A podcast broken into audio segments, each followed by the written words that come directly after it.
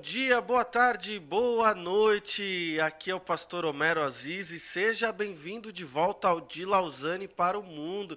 Que alegria ter você aqui comigo, meu ouvinte, mais uma vez, mais uma semana para a gente discutir outro artigo do Análise Global de Lausanne. E se você quiser ler na íntegra o texto que a gente vai discutir hoje, o policentrismo como paradigma da nova liderança, se você acessar a página do Movimento de Lausanne, você vai encontrar todos os artigos que foram publicados até agora. Esse, ele pertence à revista que foi agora lançada no mês de maio de 2021.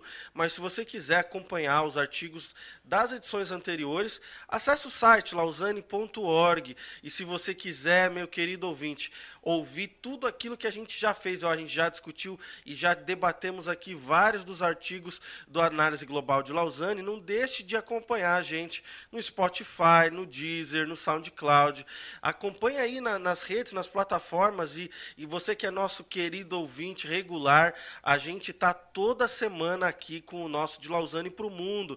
Faça o download nas plataformas digitais, a gente tem o nosso aplicativo no iOS e também no Android e você pode acompanhar ali no nosso site missionwave.com.br. Não deixe de curtir aí o nosso Instagram, acompanhar a gente no YouTube, as nossas devocionais e toda a programação especial da Mission Wave. E hoje eu tenho o privilégio de ter comigo mais uma vez um dos nossos locutores aqui, que é o querido DJ Cabelo. Dá um oi pessoal, DJ Cabelo. Fala aí, beleza, Homero? Fala aí, galera. É um prazer enorme para mim aqui estar voltar, né, a estar com vocês aqui gravando e discutindo esses assuntos que são tão relevantes para nossa vida em missão. Pois é, e, e, e, quando você fala voltar, é quase que, que voltar dos mortos para os vivos aí, para você que está aí nos escutando, nosso querido DJ Cabelo sobreviveu a, ao coronavírus, ficou acamado aí por duas semanas, lá de cama, sofrendo com dor. Você que já teve a, aí o coronavírus sabe muito bem como é que é. Né? Eu, eu, particularmente, escapei disso até agora. Aliás, escapei até de fazer o exame do nariz, que todo mundo fala que é terrível. mas aí o nosso querido DJ Cabelo sobreviveu essa, essa difícil situação. A gente está muito feliz de te ver de volta, viu? É, eu fico muito feliz de estar aqui com vocês. É, foi um período meio conturbado, mas que a gente passou assim. Eu já tinha tomado as duas vacinas, né? Então, para você que já tomou as duas doses e acha que está tranquilo, abre os olhos, continue se precavendo, se protegendo, porque eu tomei as duas doses e mesmo assim contraí o vírus, fiquei aí de cama alguns dias, é, sofri um pouquinho, mas é, acredito que por conta de eu ter tomado já as duas doses, os sintomas foram fracos, não foram grandes, né? Isso foi muito bom para mim, porque eu não tive é, nenhum agravante, não tive nenhuma situação tão perigosa assim, mas claro, né, que tive que ficar de olhos abertos, seguir todas as instruções do, do médico. E ainda bem que estamos aqui novamente, né, depois de duas semanas, como você mesmo disse, né, deitado na cama lá, trancado, trancafiado dentro de um quarto, porque a minha esposa, graças a Deus, não contraiu o vírus. Glória a Deus. E o meu, meu bebezinho também não, então eu tive que ficar afastado deles. Eu acho que eu acho que nesse período quem sofreu mais assim, por incrível que pareça, foi a minha esposa, a Aninha, porque ela teve que cuidar do meu filhinho e de mim também, né? Fala sério, hein? Então ela um teve... bebezão aí, hein? É, ela teve um bebezinho e um bebezão. ela teve que se desdobrar, cara. Então assim, eu acho que ela com certeza depois dessas duas semanas foi a pessoa que estava mais cansada, né? E ela agora que tá precisando desse descanso aí, porque foi duas semanas bem pauleira para ela aí, tendo que resolver todas as atividades. Mas é o recado, né? Fica aí. Então você mesmo já tendo tomar as vacinas, use a máscara, use luvas, é, mantenha o distanciamento que o pessoal fala que é necessário, porque realmente essa doença não é brincadeira. A gente vê pelos números e também é, com certeza você já deve ter algum, algum parente próximo, algum amigo que sofreu alguma perda, ou você mesmo já, ter, já sofreu alguma perda. Então, Vamos nos prevenir, pessoal. Vamos continuar usando as nossas máscaras e seguindo todas as orientações que que o pessoal pede pra gente, que fala pra gente, porque realmente Não é moleza não, viu? Mas estamos aí, estamos aí para continuar bom. a nossa jornada. E seja bem-vindo de volta, né? A gente está feliz que você está bem. E hoje a gente está aqui, né, Cabelo, para discutir um pouco sobre liderança, né? E eu acho muito legal a gente que que está em posições de liderança em diferentes contextos, né? É, é, ministeriais, a gente poder falar um pouquinho dessa questão do policentrismo e como essa visão, especialmente no contexto missionário, ela pode contribuir para um ministério mais efetivo, né, para os frutos é, chegarem mais rapidamente, para os relacionamentos serem menos problemáticos e difíceis, porque não importa é, em, qual contexto, se é de liderança, com liderados na igreja, numa empresa, onde for, sempre vai ter dificuldade, sempre que junta um monte de gente com culturas, com experiências de vida diferentes, sempre vai ter dificuldade, mas a, essa visão do, do policentrismo, eu acho que ela tem muito a contribuir, especialmente no que tange ao aspecto missionário. E eu, eu posso falar, eu, eu tenho é, lido bastante sobre isso há muitos anos, né? Desde quando a gente chegou no mundo árabe, eu e minha família, a gente já chegou com uma visão ministerial de liderança policêntrica. A gente queria um, um ministério é, que girasse em torno é, desse tipo de abordagem. A gente vai falar um pouquinho aqui para você, nosso ouvinte, sobre essa visão do, do policentrismo, mas é, eu, eu acredito, não, não, não vou dizer que. Não quero ser determinista em dizer que é a única forma de, de, de exercer liderança, mas eu, eu penso que ela se aproxima muito de, da visão que eu imagino que, que Deus queira é, dos líderes de acordo com a palavra de Deus. Então, é, é, a gente vai ver um pouquinho de o quanto essa visão policêntrica ela enfatiza a, a, o multiculturalismo, ela, ela, enfatiza a diversidade é, das experiências de, de raças, de, de, de, de, gênero, o quanto é, o, o policentrismo dá espaço para, por exemplo, os talentos eles florescerem, né, é, diferente de uma visão é, muito mais centralizadora e orientada é, por, por, por figuras às vezes quase que autocráticas ou ditatoriais ou, ou que, que vão determinar como todas as coisas têm que ser. Né? Eu vim de um contexto de, de igreja evangélica, de uma estrutura eclesiástica episcopal, em que né, a, o, o, pastor é, é, quem manda no, no pedaço, né? então é, é o meu tipo de, de, de, de, formação, o meu background, é, ele vem desse contexto. Trabalhei em muitas empresas que é, basicamente os meus chefes, eles tinham visões assim muito centralizadoras em que eles eram quem determinavam tudo, mas é, eu acredito no, no, no, potencial que tem uma abordagem de liderança policêntrica, né? É, eu acho assim que antes de a gente já começar a entrar nesse assunto policentrismo, acho que é legal é, destacar para você que está ouvindo a gente aí, você está ouvindo, ah não, cara, eles vão falar sobre liderança, mas eu não sou líder de nada, eu só sou liderado aqui, no meu trabalho eu sou eu sou o mais ralezinho lá, na minha casa nem sou eu que mando. Meu, meu irmão, você de alguma forma é líder de alguma coisa. Se você olhar a sua volta e você não tem nenhum liderado, você é líder de você mesmo. Às vezes você até acha que não, mas todas as suas atitudes mostram que todo mundo tem um pouquinho de líder dentro de si. Às vezes, é, a, o humano, né, o ser humano não te colocou ainda numa posição de líder. Vamos dizer assim, né, que, uhum. que hoje em dia é tão comum. Todo mundo quer ser o líder, todo mundo quer mandar tal. Mas de certa forma, você é um líder. Então esse assunto é para você também. Com certeza. Não fica achando que você tá, tá, excluído do assunto, não, viu? Exatamente. E a gente vai ver que mesmo no, nesse conceito policêntrico, é, todo mundo tem oportunidade de, de, de usar dos, dos, talentos, da experiência, do que for, seja lá em qual seja o ambiente, se é o religioso ou o profissional, né, usar aquilo que tem para oferecer para o objetivo, o cumprimento de uma visão. Então, você que está nos escutando, mesmo não sendo talvez líder, é, você ainda assim pode promover esse tipo de abordagem.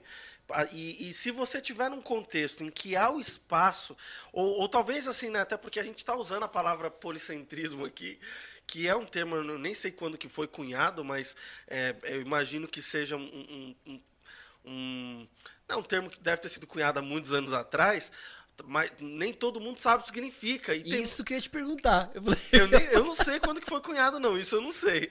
Mas uma coisa eu posso dizer: tem muito líder policêntrico. Muito líder que tem essa mentalidade que a gente vai discutir aqui, que abre espaço para os seus liderados terem um envolvimento direto e efetivo no alcance da visão, seja lá, como eu falei, ambiente profissional o ministerial. E, e, e, não sabe que a, essa abordagem que ele está tendo é uma abordagem policêntrica. Ele nem conhece esse nome, mas ele aplica é, é, mais ou menos esse conceito na, na, no seu estilo de liderança. Então, tem, tem muita gente hoje com a mente aberta. É, na, hoje a gente vive uma geração com muito mais oportunidades e, e do que, especialmente com a pandemia e com o avanço da tecnologia, globalização e tudo isso, do que há 20, 30 anos atrás, em que ah, né, os conceitos eram muito mais fechados, conservadores e, e quadra, quadrados, assim, dentro de caixa. Hoje a gente tem mais abertura, né? A gente vê aí né, os pequenos empreendedores, né, os pequenos negócios, né, no Brasil né, se popularizou muito, né, o MEI, né, que então você pode você pode prestar serviço aí de tudo quanto é tipo de coisa hoje e tem muita gente, né, investindo nesse nesse tipo de coisa e sendo chefe de si mesmo, né, como como você mesmo falou, algo que que, que é recente. Então, na forma como você lida na, na tua igreja, quem sabe com, com quem está debaixo da tua liderança, ou, ou quem sabe no, no, se você é um, tem um MEI e presta serviços para outras pessoas, se relaciona com, com seus clientes e com outros fornecedores, ou se você está num ambiente de empresa e você tem a oportunidade de trabalhar com alguém com uma visão policêntrica. Né? Hoje a gente vai discutir, na verdade, é, o, o quanto essa visão ela pode é, influenciar o avanço da obra missionária. Né? A gente vai trazer esse aspecto policêntrico para para né, a liderança em contexto missionário. Né? Então, essa é a discussão do, do dia de hoje. Para a gente é, começar essa discussão, eu quero trazer para você, nossos, nossos ouvintes, um pouquinho do que o autor apresenta sobre o conceito de policentrismo. E ele fala que o policentrismo é uma abordagem é, de governança, né, de liderança, é, cuja doutrina, cuja base afirma ser possível a coexistência de uma pluralidade de centros independentes de liderança, poder ou ideologia em um mesmo sistema. Então é, é mais ou menos assim: é você tem é, um, uma, uma, abordagem de liderança que você tem, de fato, é, é, de uma maneira sistemática, um chefe, um líder, uma pessoa a quem todos vão se reportar, mas que considera os seus liderados é, como centros independentes de liderança.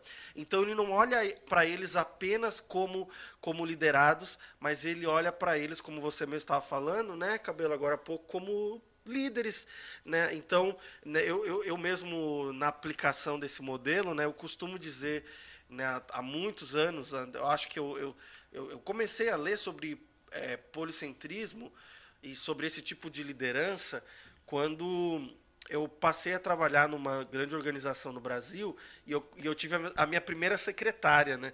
E eu parei e pensei assim, meu, né? Eu vou ter agora um funcionário, né? Que trabalha para mim. Então eu preciso, que tipo de líder eu quero ser, né? E foi aí que eu comecei a me, me deparar com esse tipo de questionamento, né? E, mas eu costumo dizer desde então, para todo mundo que trabalha comigo, seja no ministério ou na, na no, no âmbito organizacional, que o meu sucesso é o sucesso dos meus liderados. Então é, é justamente essa visão em que você olha para o seu liderado como um centro de autoridade e você dá para ele a importância como se ele fosse líder como você. Esse, esse é o grande conceito do, do policentrismo. Né? Você já tinha ouvido falar alguma coisa assim? Na verdade, eu já tinha é, eu já entendia esse tipo de liderança, mas não, não, não, sabia do nome. É, o que a gente dava nem é. todo mundo sabe, né? eu sabia. É tanto ismo de... por aí, né? Aí eu comecei a ler, eu falei, nossa, policentrismo, o que será que é isso, É, né? Não tem nada a ver com política, tá, gente? Não é, comunismo, não é socialismo, não é capitalista, é nada a ver disso, não. Mas é engraçado é, ver que esse policentrismo, na verdade, ele ele só consegue ser um policentrista, né? Não sei se eu posso falar isso, um administrador policentrista, um líder policêntrico, se ele se ele tem confiança no trabalho. É. Porque eu conheci muitos líderes e eu tive líderes que eles não tinham confiança. Então, ele, neles mesmo, no trabalho deles e tudo mais, eles se sentiam ameaçados muito facilmente. Então, o que, que isso acontecia? Ele não poderia ter ninguém abaixo dele que começasse a se destacar. Porque isso colocaria em risco a, a liderança dele. E isso vai totalmente contra o que o policentrismo prega. Porque o policentrismo fala assim. Porque o policentrismo fala. Vou ter que cortar o essa celular parte. já tá, o celular já tá tocando aqui. Porque o, o policentrismo, ele fala que, na verdade, o líder vai criar novos líderes. Então, a autonomia que esses líderes, esses, vamos dizer, os segundos líderes, né? Os líderes que vão estar numa escala um pouquinho abaixo, né? Eles vão ter muito mais liberdade e autonomia para desempenhar a função deles. E isso, se você for ver de certa forma, ajuda muito o líder, né? Porque ele só precisa gerenciar, conduzir, mostrar onde que é o caminho. Mas quem vai levar o negócio, quem vai empurrar o, o piano, quem vai fazer todas as atividades, são esses liderados. E eu acho interessante que esse, esse tipo de liderança, e eu, eu também sou meio um líder, agora eu entendi, eu sou um líder politei. Policêntrico, não é, politeísta. é, policêntrico. eu sou um líder policêntrico também, porque, é, principalmente, porque se você é um líder que centraliza muito as tarefas, você precisa saber de tudo sempre. É, E esse tipo de liderança já não precisa. exato. Então isso já ajuda bastante, né? Com certeza.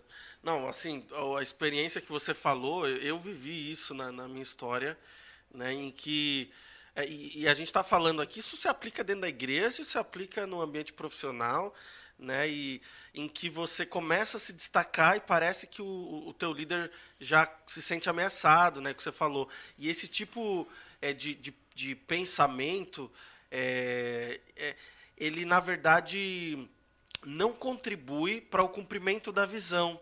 Porque é, é, o que o policentrismo fala, né, e que eu acho que é muito bacana, é que é na, é na pluralidade, é na, é na diversidade, é, é no, no na unidade é, em que cada um vai que está trabalhando no, na equipe pode florescer, é que a gente vai ser efetivo e vai, vai alcançar os resultados que a gente quer. Então, o líder que não é policêntrico, de certa forma, ele nunca vai atingir o seu potencial como um todo, né? Porque é eu estava falando, o sucesso do bom líder nada mais é do que o sucesso de toda a equipe. Exatamente. E, e, e ele pode ser muito bem sucedido, mas ele jamais vai ser é, tão bem sucedido quanto ele seria se todos estivessem sendo bem sucedidos, né?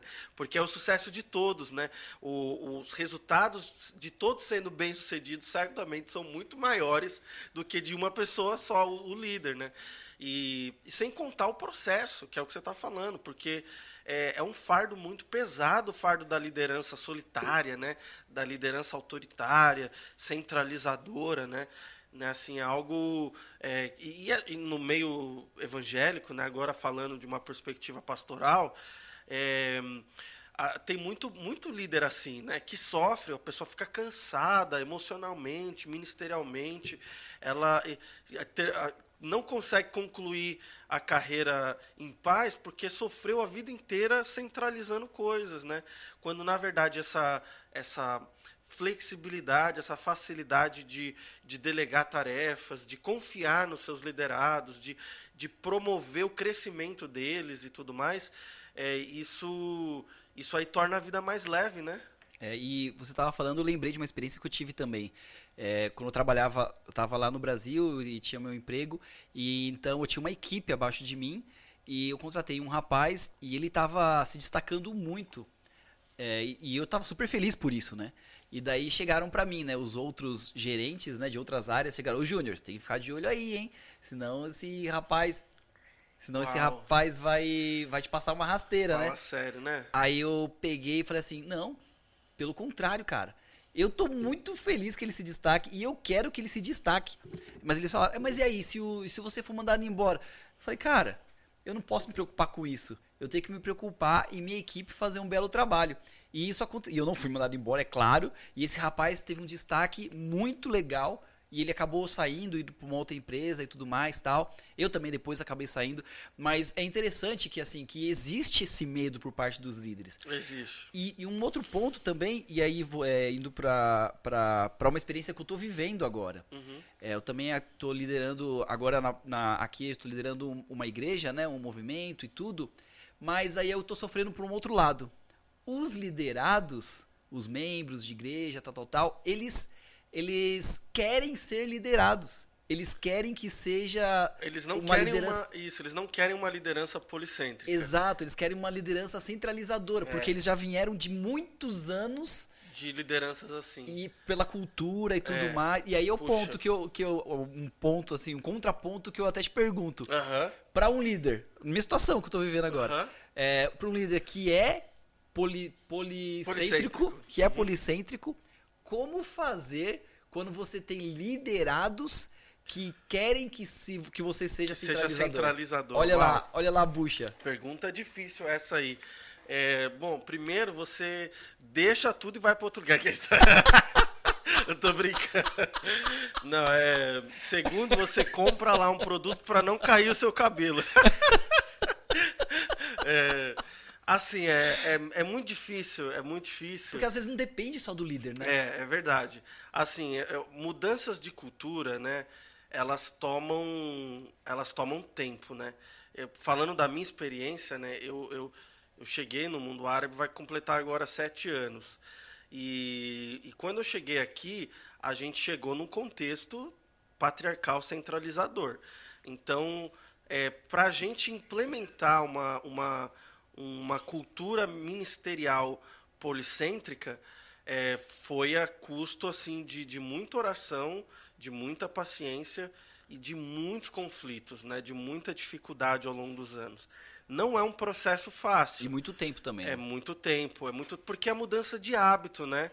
E, e nessa e nesse processo de mudança de hábito, é, na verdade você vai acabar é, vendo as pessoas que ao na, em última instância, né? Eu brinquei falando, não, você sai, não. Na verdade é o contrário, né?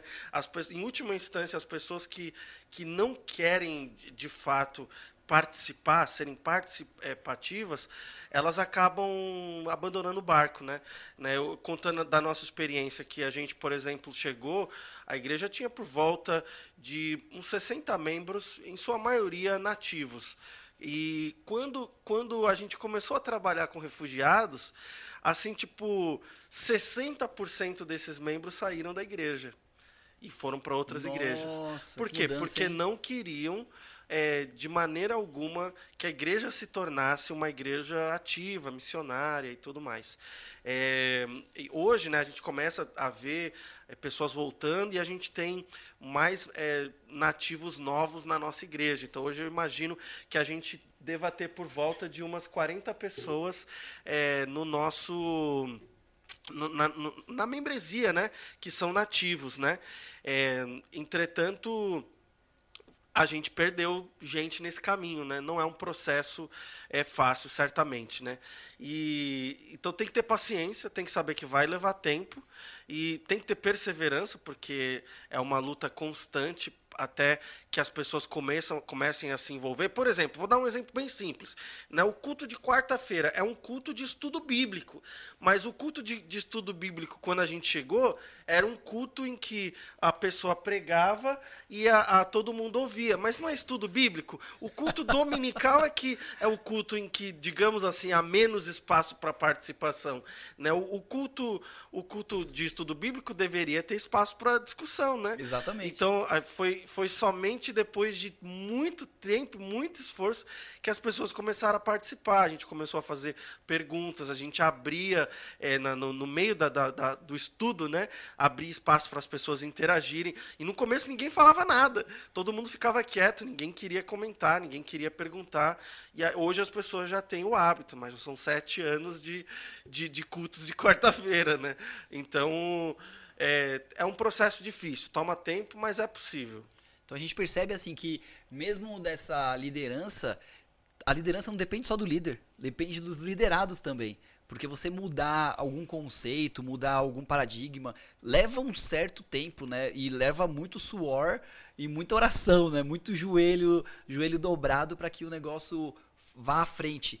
E como é que a gente traz isso, essa parte de liderança para para o meio missionário. missionário. cara. Muito bom. Assim, é, é, ele apresenta essa liderança missionária policêntrica com uma com um pensamento que esses líderes devem ter uma abordagem colaborativa e comunitária e que capacite é, múltiplos centros de influência.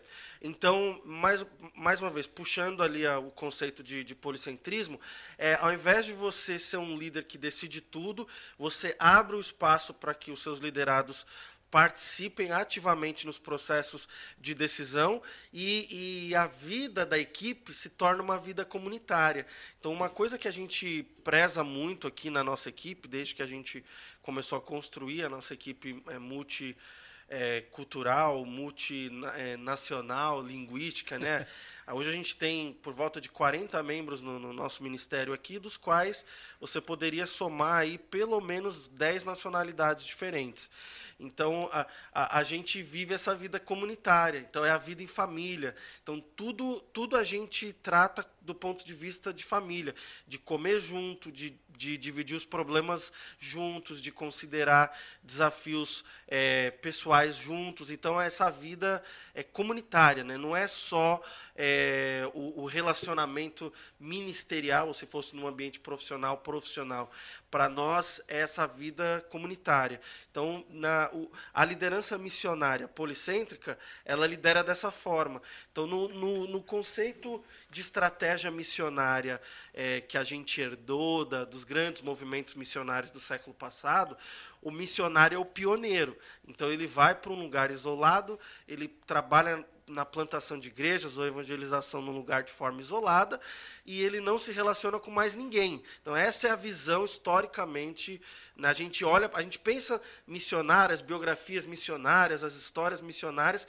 A gente pensa naquele cara que saiu do seu país, foi para um país distante e ele está ali sozinho sofrendo tudo, fazendo trabalho. A, visão policêntrica não. Ela pensa numa estratégia missionária é, de forma colaborativa e comunitária. Então, a, a gente, quando veio para cá, a gente nunca quis vir para cá para trabalhar sozinho. A gente começou, a gente abriu um hostel, a gente começou a receber voluntário, a gente engajou gente do mundo inteiro para vir trabalhar com a gente de tempo integral, porque a gente entendia que a visão só poderia ser é, cumprida se a gente fizesse isso de forma policêntrica. Né? Meu, você falou um ponto aí que eu acho que é a chave de tudo: a visão. Então, eu, o líder mesmo, o líder policêntrico, ele tem que simplesmente, eu acho que o papel dele é, é comunicar e implantar na cabeça dos liderados essa visão. Porque quando ele faz isso, todo mundo que está abaixo dele começa a pensar da mesma maneira e começa a caminhar junto. Então não vai ter atrito. Os atritos vão, vão existir, é, claro. Bem menores. Mas vão ser mínimos. É, e, eles, e os atritos são resolvidos nesse ambiente comunitário, né? Diferente da, de quando você tem um problema com alguém, que você não tem uma, um relacionamento uma liberdade. profundo, uma liberdade. É. Você, você olha para aquela pessoa como um companheiro de trabalho ao invés de parte da sua família. É diferente, né, da vida comunitária, né? E eu acho, acho interessante também, você não comentou ainda, mas a maneira como vocês trabalham, como a gente trabalha, é uma maneira de núcleos. Uhum. Então, cada núcleo tem o seu líder Uhum. E cada líder do seu núcleo, ele é responsável por aquilo e ele abraça aquela, aquela, aquela atividade como sendo dele. Exato. Ele abraçando aquela atividade como sendo dele, mesmo que surjam os problemas e ele percebe que o problema é maior do que ele pode suportar, ele vai pro próximo líder, pro Isso. outro núcleo. Ou talvez esse problema não consiga solucionar, mas o núcleo do fulano de tal, ele consegue. Exato. E por estar tá na mesa junto, por estar tá comendo junto, Isso. por estar tá passando tempo junto, você acaba entendendo as qualidades e os defeitos também dos outros, dos outros líderes, dos Isso. outros liderados. Então, essa essa engrenagem vai funcionar muito melhor. Eu acho que é o óleo né, da engrenagem que vai fazer Isso. ela funcionar com muito mais facilidade. A visão, né? Isso. Concordo, concordo, concordo. E assim, é, ele, ele traz um desafio, né, o autor, da gente olhar para as escrituras, porque o Romanos 12, de 4 a 5, diz assim: Assim como cada um de nós tem um corpo com muitos membros, e esses membros não exercem todos a mesma função, assim também em Cristo nós, que somos muitos, formamos um corpo e cada membro está ligado a todos os outros. Então, a gente está todo mundo conectado, né? Não tem como a gente se desconectar. O problema é quando a gente quer se desconectar, né? Aí é que, que mora o perigo. Eu gosto do... Quando eu leio essa passagem, eu sempre lembro do, do exemplo do dedinho do pé. Se você está andando, você bate o dedinho no pé numa quina ou numa mesa, numa, numa perna de uma cadeira, todo, você não sente, todo o seu corpo sente aquela dor. Com você certeza. ah, dá aquele grito lá de dor e todo o seu corpo sente aquela dor. O dedinho do pé que foi o afetado, mas, cara, todo o seu corpo Olha, sente. Eu, eu, imagino que agora com o coronavírus você deve ter pensado assim: nossa, eu nem sabia que eu podia ter dor aqui nesse lugar, né? Você deve ter sentido muitas dores aí em lugares que você jamais tinha sentido. E é o, cor, e é o corpo gritando. E é aquele, aquela história que a gente volta, né? Cada, cada líder da, do, da, que tem a sua função, né? Ele. Do seu núcleo, ele sabe onde está doendo e ele sabe aonde recorrer. Que nem eu tive febre. Então o meu corpo inteiro sentiu que alguma coisa de errado estava acontecendo em algum lugar. Eu fiquei todo com o corpo inteiro quente e o meu corpo todo cansado. Então assim, não é só uma parte, não é só a mão. A mão, ok, serve para escrever, para pegar as coisas, tudo mais. Ela tem a função dela. Mas quando alguma coisa não vai bem, todo o corpo sente. E aí é o trabalho do líder do líder que tem essa visão, porque ele pode trabalhar de uma certa maneira que uma coisa ajuda a outra. Beleza, não era o problema não era a minha mão, né? era, era o vírus que estava dentro de mim. Mas a mão, o que, que ela fez? Ela me ajudou a pegar o remédio, a pegar o comprimido, levar para um outro departamento, que era a boca, uhum.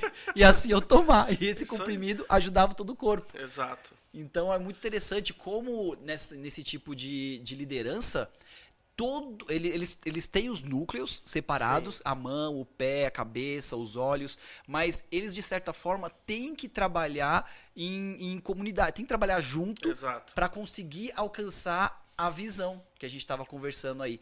E isso no, no, no, na missão, no campo missionário, Poxa, é essencial, cara, faz é essencial, porque principalmente para missionário é, além Alemar, né? Alemar transcontinental é, é muito importante essa rede de apoio. Porque você se sente fora do, do seu habitat natural, né? Você uhum. já não está no, no, Brasil, por exemplo, você já não está na sua cidade, você não tem o suporte da sua família, que normalmente é quem dá o suporte, né? os seus uhum. amigos mais próximos. Então você está num outro contexto. Se você não tiver uma rede de auxílio, uma rede de ajuda de pessoas, talvez não ajuda física, assim, ir lá mesmo e ajudar, mas uma pessoa que consiga entender o que você está passando também. Isso se torna muito difícil. Eu, eu já vivi experiências de ver muitos, muitos missionários irem embora porque não conseguiram criar esse centro, esse, esse núcleo de, de ajuda, de sustentação. E isso é essencial no, no, numa missão. Né? Eu concordo plenamente. Eu também vi muita gente voltar do campo porque é, enfrentou lutas muito difíceis, completamente isolados e sozinhos e, e não aguentaram, né? E, é, assim, é, e, e, fora a questão não só de, de, das lutas, mas também pessoas que não se desenvolveram, não foram bem sucedidas, porque estavam trabalhando sozinhas. Né? Às vezes a gente precisa de alguém para dar um empurrão, ou para a gente tem um talento que precisa do, da, da né, ser complementado com o talento de outra pessoa para alcançar o sucesso. Né? E não foi à toa que Jesus mandou os discípulos lá de, de dois, dois em dois. Em dois é. Ele não mandou eles sozinhos. E, e quando a gente vê a, a, a, história do avanço da igreja ao redor do mundo, desde seu início, a gente vê o avanço das comunidades. Então, até a própria perseguição que acontece né, no início lá, é, a primeira grande perseguição a, aos primeiros convertidos que eram judeus, é, a gente vê comunidades inteiras tendo que se deslocar. E aonde essas comunidades iam, elas se reproduziam. Então, a, assim, não, não é à toa que a, gente, o, o a visão sempre foi policêntrica. O, o quebrar do pão, né, isso é, é, é ao redor da mesa com outros. Né? É, essa coisa de lavar o pé um dos outros, é, essa questão da gente levantar o que caiu, essa questão de. Meu, você poderia citar tantas coisas aqui, tantos, tantas ilustrações que a gente vê na palavra de Deus, mas uma, uma abordagem é, que o autor traz é para enfatizar que essa visão ela tem tudo a ver com a palavra de Deus é de que o, o policentrismo ele pode ser até é, inspirado nesse, nesse sentido na, na, na, própria pessoa de Deus em, em sua trindade. Pensa, a gente está falando de Deus Pai, Filho e Espírito Santo, que lideram a, a, a visão, a, a, a vontade que, que tem que ser realizada é, de forma policêntrica. Né, entre eles mesmos, a gente vê vários textos paulinos em que a gente vê essa relação tão tão especial, única, do Pai com o Filho, do, do, do Pai e o Espírito Santo, Jesus e o, e o Espírito Santo, assim, o tempo inteiro uma interação entre as pessoas de Deus, a Trindade, de forma policêntrica. E, e nesse sentido, né, a gente que trabalha no contexto missionário, a gente pode seguir o mesmo modelo, um modelo de, de, uma, de, de uma atuação policêntrica, em que, sim, é, é Deus quem, quem direciona a nossa visão e indica o caminho, mas a, a gente, como parte do corpo, tendo ele como, como cabeça, a gente tem aí pessoas que trabalham conosco que a gente vai estender, que vão ser a mão, que vão ser o pé, e, e a gente valorizando elas, é, entendendo que todos nós somos iguais e fazemos parte é, de um corpo. Certamente a gente vai. É, ser muito mais parecido com o nosso Mestre Jesus, que teve uma liderança é, policêntrica. Antes mesmo dos discípulos terem recebido o Espírito Santo, já estava delegando para eles a responsabilidade de ir pregar o, o, o, Evangelho e realizar milagres. Então, assim, a, a, gente, a gente vê ali uma confiança né, em vários momentos né, é, da, da parte do Senhor Jesus com aqueles que eram seus discípulos. E a gente vê, é, você falou nesse ponto aí, no, se você lê o, o, Novo Testamento, o Novo Testamento é, é, cheio de passagens que fala da unidade das pessoas, né? E unidade não quer dizer individualidade. Então, assim, ele, a, a igreja tem que estar unida entre si, mas ainda assim respeitando a individualidade de cada pessoa. Jesus tinha os doze discípulos e eles eram um muito diferente do, um do outro. E Jesus respeitou essa diferença e trabalhou em cima dessa diferença deles todos. E no final das contas, eles estavam todos unidos pela mesma visão, pelo mesmo propósito, trabalhando e exercendo cada um a sua função da sua maneira. E nem por isso um estava errado do outro. Então, assim, quando você lidera a, algumas pessoas, às vezes o que acontece com os líderes é que eles querem que os liderados façam exatamente como ele, como ele acredita ser o correto. Sim. E Jesus não, não, não era assim. Uhum. Ele, ele fala assim: ó, a missão e a visão é, é, são essas. Vocês têm isso em mente? Vocês acreditam nisso? Então agora, como você vai fazer, se você vai ser que nem Pedro, vai querer pegar uma espada, ou se você vai querer, sabe? Cada um tem a sua individualidade. Ele respeitava, ele respeitava isso, porque é como, como a gente vê muitas passagens, né? É um corpo, cada parte do corpo tem a sua função e todos trabalham juntos e unidos, respeitando as diferenças, mas em unidade. Uhum. Eu acho que assim um, uma coisa legal para que demonstra isso com muita clareza, né? Lógico que né, não é canônico, não é é, a gente não pode dizer que é determinante, tem muito de ficção, mas é o seriado The Chosen, é. que está passando. Eu não sei se, se, você assiste, Cabelo, mas. Assisto. A, tá na segunda temporada agora, eu e a minha esposa a gente está acompanhando. E, e, eu acho que ele mostra bastante disso, né? O quanto Jesus é, valorizava né, no, é, as, a individualidade dos discípulos, né? E, e a despeito da, da parte ficcional, né? E da, da, das, de, de, de, seja lá quaisquer questões que poderiam ser levantadas ou não, aí da, da, da, literalidade ou da fidelidade com as escrituras, ou seja lá o que for, eu acredito que Jesus tenha sentido uma, uma perspectiva nesse sentido policêntrica, como a gente está discutindo aqui, de olhar para os seus discípulos com esse olhar. Porque eu, eu acredito que é assim que Deus olha para nós. Ao, ao, mesmo tempo que é, nós somos criação de Deus, nós somos seres únicos, né? Como você falou, com, com especificidades que, que, que ninguém mais tem. Né? Não tem um segundo Homero no, no, no mundo, mundo. Né? não tem outro cabelo no mundo. Então, assim, é, é, é e, e, isso é muito incrível, né? Isso mostra quão grandioso é o nosso Deus, mas ao mesmo tempo a, a gente não pode deixar de considerar isso na forma como a gente atua como líderes, né?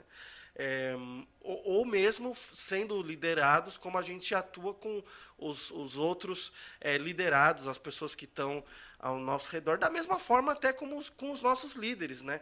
Porque a, se a gente tem uma liderança que tem essa visão é, policêntrica, a gente tem que, eu acho que é até mais fácil uma relação com um líder assim, mas a gente tem que olhar para ele com esse mesmo carinho, esse mesmo amor que teoricamente ele olha para nós, né? Da mesma forma que o, o líder o sucesso do líder é o sucesso do liderado, o sucesso do liderado é o sucesso do líder. Então, né, eu acho que Jesus exemplificou isso e, e a gente está aqui por causa disso, né? Porque os discípulos eles é, foram tão bem liderados que o evangelho se espalhou, né, de Jerusalém a Judéia, Samaria até os confins, até chegar a cada um de nós que está aqui hoje né, participando desse quadro. Né? Eu estou arriscado até a falar, cara, que esse tipo de liderança é o único tipo de liderança que funciona no meio de missão. Porque você liderar dessa maneira, você não limita a obra do Espírito Santo. Agora, qualquer outro tipo de liderança que seja centralizador, você vai, um líder centralizador. Então, o que acontece? Ele acha que só daquele jeito vai dar certo. É. Quando você começa a falar que só daquele jeito vai dar certo, Aí... e você está limitando o trabalho do Espírito Santo. Faz todo sentido. O Espírito Santo não pode trabalhar desse jeito. Só vai dar certo se trabalhar dessa maneira. Hum. Então, acredito que isso é o que a, a, Bíblia prega nesse tipo de liderança, é o que Jesus mostrou aqui na prática.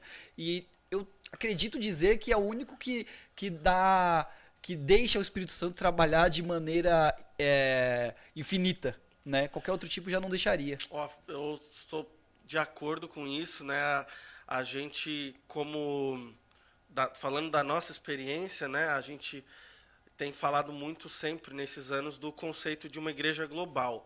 E, e quando eu falo de, de, conceito de igreja global é, no, no, no meio missionário, a gente está falando justamente dessa sensibilidade ao Espírito Santo. Então, é quando, se eu tenho, por exemplo, hoje uma equipe de 10 nacionalidades diferentes, é, trabalhando no mundo árabe, o, o, o, a visão de estratégia missionária é, conservadora, é, anti, antiga, vamos botar desse jeito, ela diz duas coisas. Ou, primeiro, o missionário ele tem o plano e ele implementa.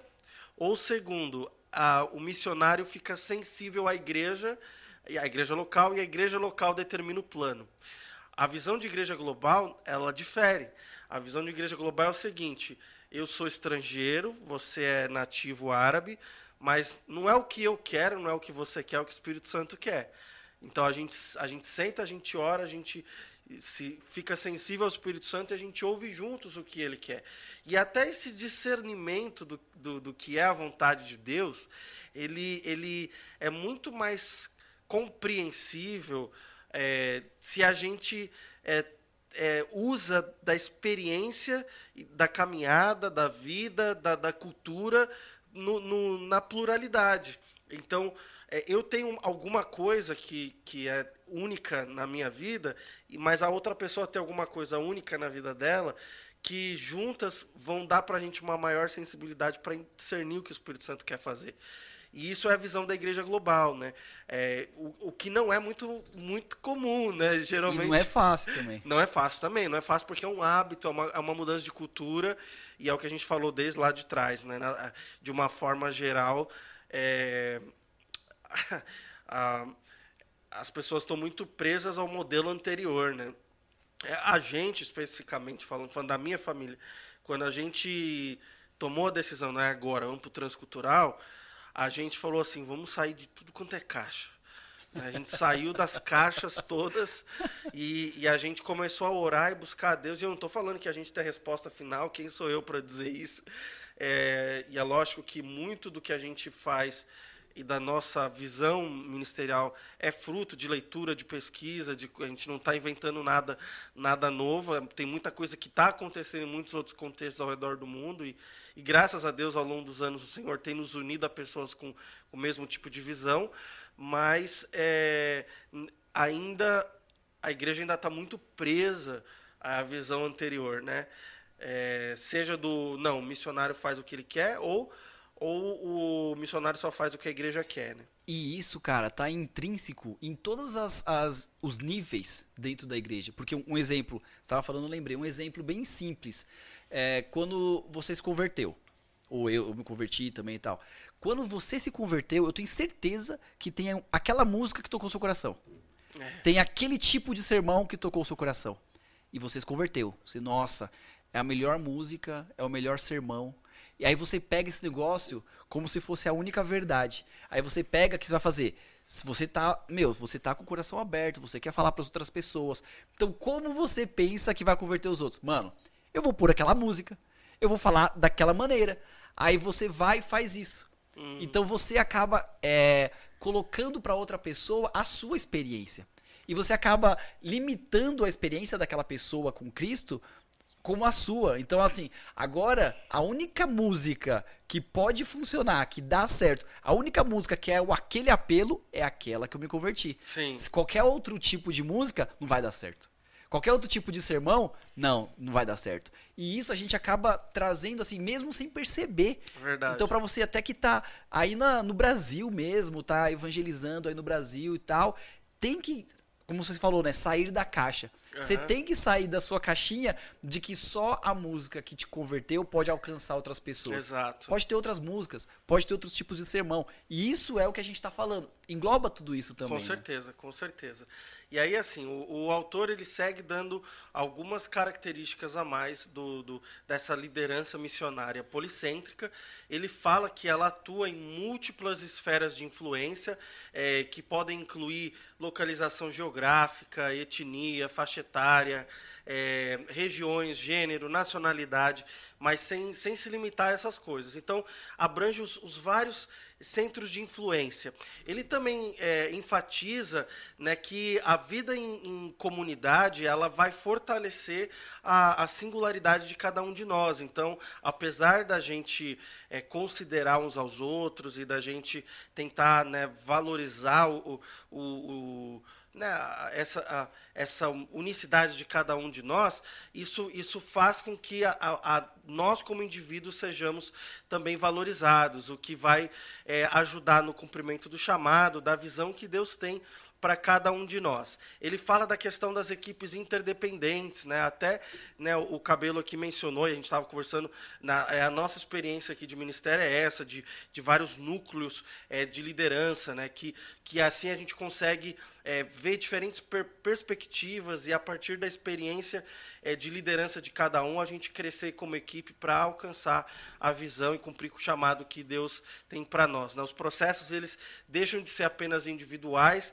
eles passam a ser coletivos. Né? No nosso caso aqui, o que a gente faz para é, coordenar tudo isso é que a gente tem uma devocional diária, todos os dias, das 10 às 11, ah, desculpa, das 9 às 10 da manhã, com toda a equipe entre é, árabes e, e, estrangeiros, e a gente tem uma reunião só dos árabes de quarta-feira e uma reunião só dos estrangeiros de segunda-feira.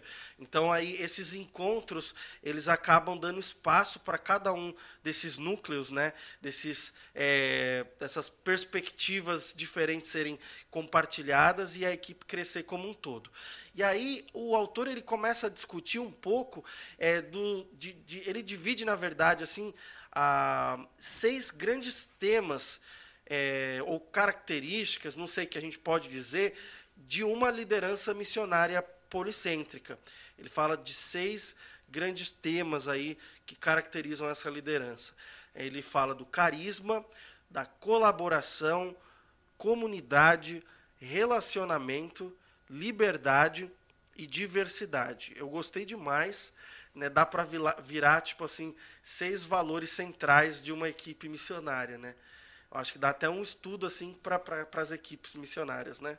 E eu acho que é tão profundo cada um desses seis pontos que daria para ter um, um programa para cada um deles. Concordo. Porque carisma, colaboração, comunidade, relacionamento, liderança, diversidade, é, esses seis pontos eles englobam muita coisa, cara. É bastante, é Inver verdade. Engloba a diversidade cultural, de, é, engloba relacionamento com a equipe, como tratar isso, Sim. como você conversar como com as galera. Como é a vida em comunidade. Como é, a parte do carisma, assim, tem pessoas que, é, tem aquele negócio lá que o pessoal costuma falar no Brasil, meu santo não bateu.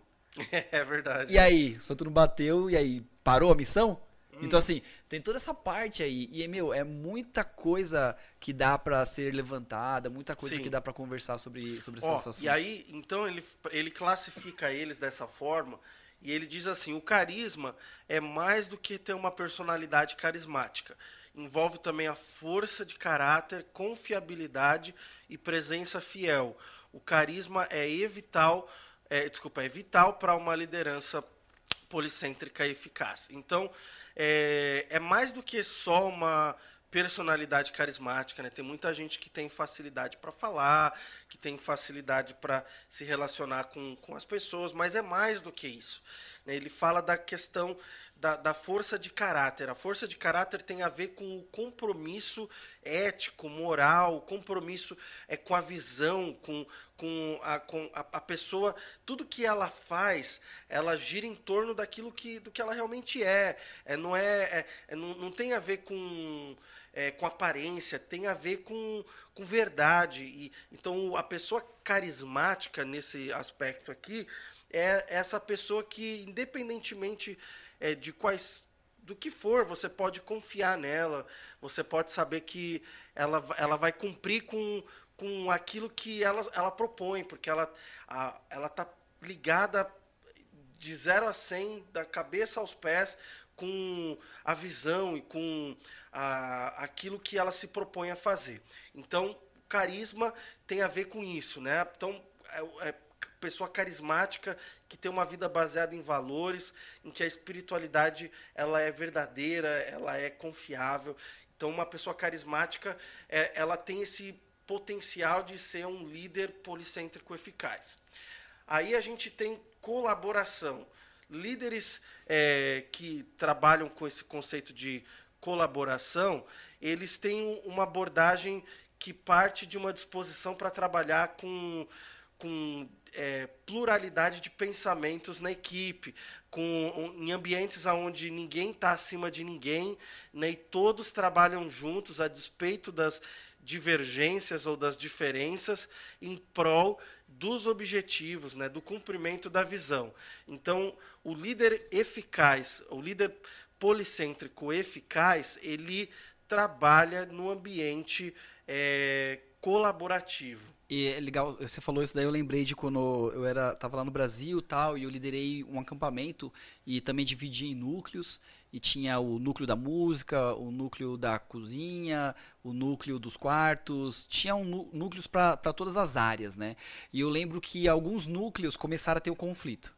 Então eles vinham para mim e falaram, Júnior, é, não quero que faça daquele jeito, tal, tal, tal, porque o núcleo de fulano de tal tá fazendo tudo errado. Aí vinha outro núcleo, ah, então, cabelo, aquele núcleo tá errado, é, ele tá fazendo aquele negócio desse jeito, tá, tá, tá pisando na bola, não sei do que. A parte do líder é essa. A parte do líder é você conseguir administrar esses, esses núcleos de, de certa forma com que cada um entenda aonde é o seu limite, aonde vai o limite do outro e como trabalhar da melhor forma em conjunto, porque ninguém está acima de todo. E isso também puxa um pouco do carisma, porque o que eu passava para eles, eu passava confiança. Hum. Eu falava para eles, ó, você é o meu líder, você é o líder desse núcleo, eu confio em tudo que você vai fazer aqui dentro. Então assim, se alguém vier falar mal de você para mim, eu vou te proteger. E eu fazia isso. Eu protegia muito os, os meus líderes dos núcleos. E quando tinha atrito entre eles, é, algumas vezes eu tive que colocar, fazer uma reunião com eles todos para discutir tal, é, o problema, ou às vezes eu conversava com um, conversava com o outro, via onde estava a situação, onde estava o problema, resolvia e, e, passava o que tinha sido avaliado. Então, assim, o líder ele tem que estar tá muito ciente dessa colaboração, porque se o líder começa a puxar sardinha, ou a proteger um mais que o outro, ou atacar o outro, ou a não confiar no, no, no liderado, né? no liderado que também é um líder, então aí o negócio começa a degringolar. Então o líder ele tem que ter essa, essa cabeça de saber lidar com os outros líderes também. Com certeza.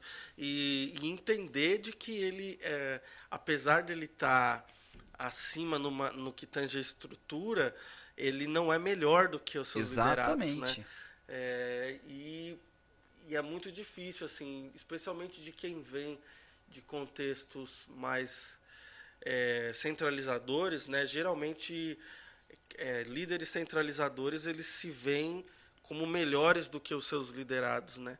E aí é tipo, quando a pessoa pensa, não, eu tenho mais conhecimento, pode até ser que tenha, mas eu tenho mais conhecimento, ou eu tenho mais autoridade, ou eu tenho mais poder, ou eu tenho ah, mais influência, ou quando a parte desse pressuposto, aí acaba, não tem. Não, é e, difícil. e é engraçado assim que às vezes eu tive que pedir desculpa para um liderado que era um líder. Porque eu percebi, ele chegou para mim, Júnior, você entrou na minha área, cara.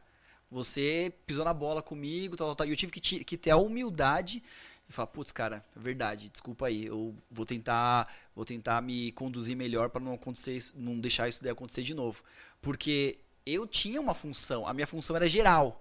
Não era um núcleo, era geral de toda a situação, era mostrar onde que era o caminho. Mas quem caminha são esses líderes. Então, assim, tem que ter essa sensibilidade, essa sensibilidade mesmo e essa humildade de também admitir quando tá errado, né? E pedir desculpa e melhorar também, né? Porque todo mundo tem que melhorar no processo. Com certeza. E é isso daí. Ninguém está acima dos outros. E aí, como todos trabalham junto rumo à visão, o que importa mais do que, do que a sua opinião, a sua forma de, de ver as coisas é o cumprimento do objetivo. Exatamente. Então a gente. E, por isso que eu gosto muito da visão policêntrica. Aí ele fala da comunidade. A comunidade, a liderança por meio do senso comunitário é parte integrante desse tipo de liderança policêntrica, né? É no ambiente do companheirismo, do serviço em conjunto, das relações familiares, é que é, os líderes vão conseguir entender a, a, a percepção, a perspectiva uns dos outros. E isso vai levar a menos conflitos, a melhor entendimento é, do, do, do, dos talentos e do potencial e, do, e, dos processos. E assim é, quando a gente vive em comunidade, é, é, fica tudo mais leve, né? E, e, parece que tudo é mais efetivo, porque o trabalho não é sozinho. Então, um ajuda o outro, um vê o potencial do outro, um fecha o, o, o buraco do outro, e isso vai. Essa vida em, em numa uma relação familiar ajuda muito né, o avanço do, da obra missionária. E esse ponto aí de comunidade já traz junto com ele o outro ponto que é o relacionamento que o relacionamento é passar tempo na companhia uns dos outros, conhecer uns aos outros, não se limitar ao trabalho em conjunto. É fundamental. A boa liderança envolve uma profundidade de relacionamento que extrapola a parceria ou a colaboração. Exato. Os dois estão bem, bem, bem ligados. Bem ligados. É, é, aquela coisa de assim, né? Numa, na vida comunitária, o relacionamento não é estritamente profissional. Ah, você é meu companheiro de trabalho. Não, é você é minha família. Então a, a o relacionamento é mais profundo, vai além das atividades é, ministeriais, no contexto missionário, mas é, o, é, o, é esse relacionamento em que você conhece as, as necessidades da família do outro, em que você come na mesma mesa, que você joga videogame junto, em que você assiste Netflix, joga bola, assiste lá o São Paulo ganhar o. Eu não sou São Paulino, eu sou corintiano, mas assiste lá o, o, o time, o time do outro ganhar. e, Essa parte que eu entro. É. E, então isso, isso é muito importante, assim, eu acho que é, especialmente, né, você mesmo tinha mencionado isso antes, num contexto de, de é, transcultural, puxa vida, né? O, há um sacrifício, não tem como negar. A pessoa está longe da cultura, longe da família, longe de tudo. E, e ter que viver sozinha, sabe, não faz sentido. Então a, a vida em comunidade, com relacionamentos duradouros, profundos, torna, principalmente para o missionário transcultural, né, o trabalho muito mais Troça, leve, né? Torna a caminhada mais leve, né? Puxa vida, e, e ah, para a família, né, para as esposas, para os filhos, né, eu acho que para o, o bem-estar, para as emoções, para o psicológico, né, é extremamente importante isso. Aí ele fala da liberdade, né? A autonomia e a liberdade são cruciais para que as equipes atuem com, efici com eficácia.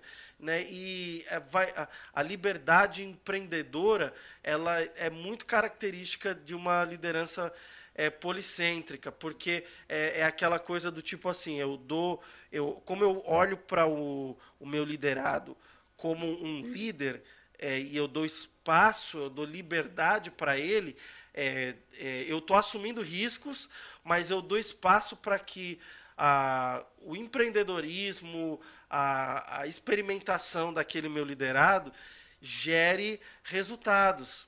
Né? Então eu não estou prendendo, amarrando a pessoa e falando, não, é, você como meu liderado, você tem que fazer A, B e C. Não, eu dou espaço para que o novo, para que o talento daquela pessoa possa florescer e eu dou espaço para ela tomar decisões, eu não, eu não defino a agenda dela, e, e nesse sentido, é, a gente ganha, a, em, em, como eu posso dizer, em promover novos líderes, né? Eu acho que é aquela coisa, por exemplo, pensando de, é, de, de Moisés e Jetro, lembra, né? Que, é. que Jetro chega para Moisés e fala assim, ó, oh, peraí, aí né? Você está sobrecarregado demais, precisa de. Vamos dividir vamos as dividir tarefas. a galera aqui. aí, né? E eu fico pensando se Moisés tivesse segurado.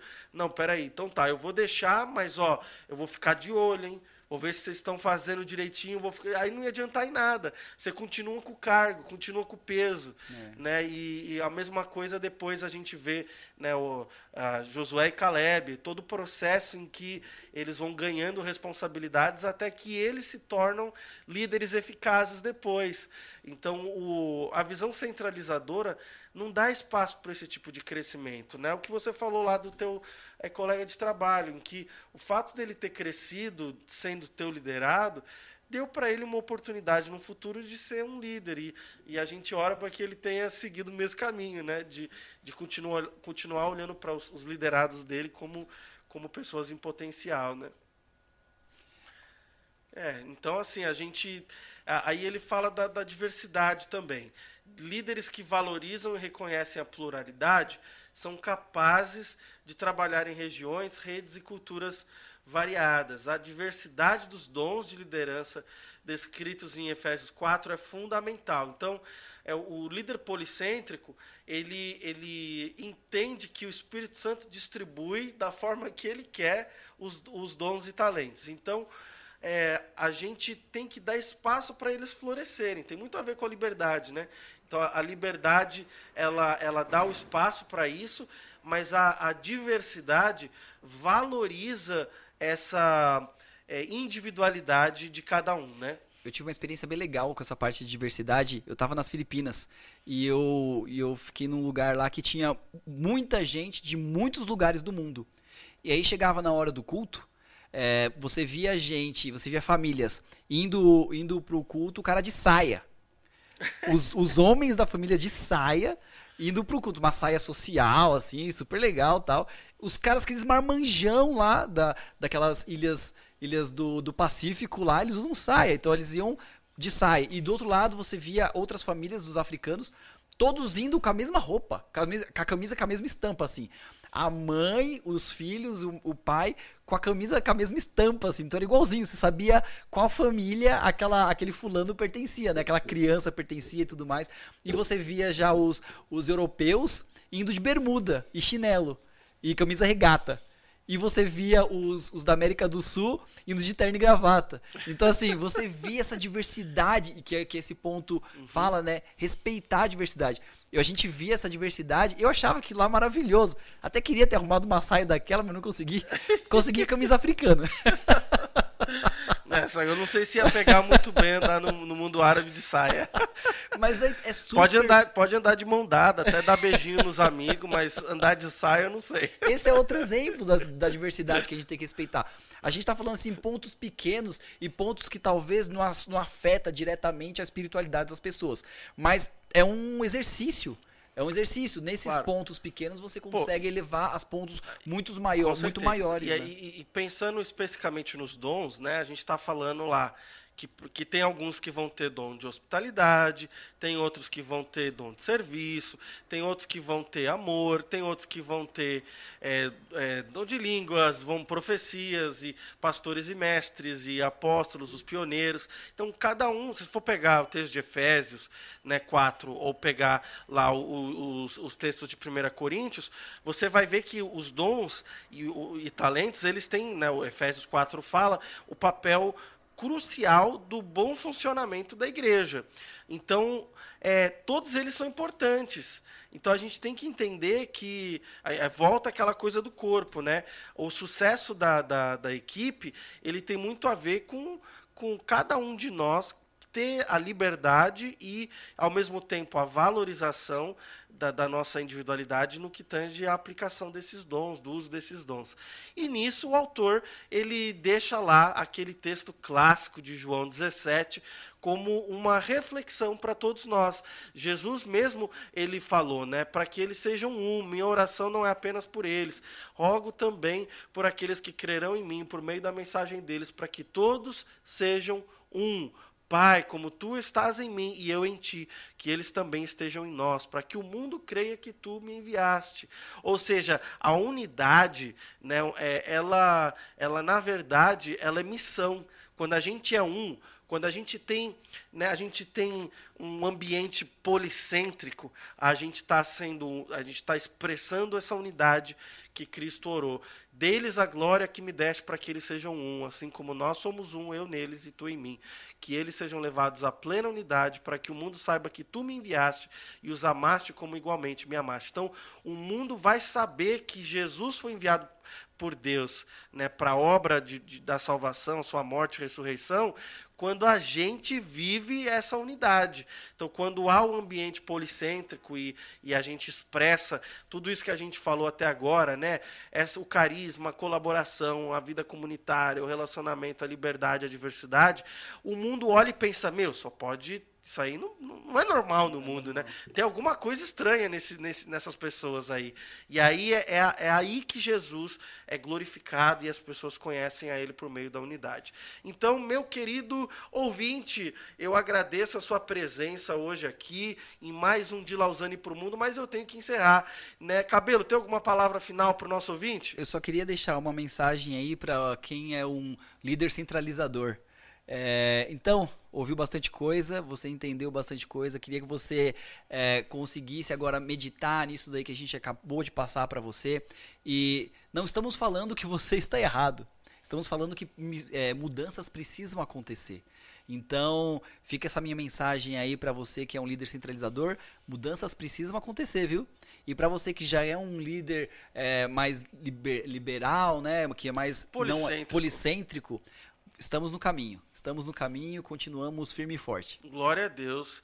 E a gente ora por, pela liderança missionária ao redor do mundo, para que eles possam expressar esse tipo de modelo que vai demonstrar essa unidade que, que Jesus orou por nós. Querido ouvinte, obrigado por estar conosco em mais um de Lausanne para o Mundo. Eu te convido para a semana que vem estar aqui de novo e escute aí os, os nossos áudios é, dos, dos quadros anteriores. Tem muito assunto bacana para você acompanhar a gente e eu espero você na semana que vem. Deus te abençoe e até o próximo de Lausanne para o Mundo. Tchau!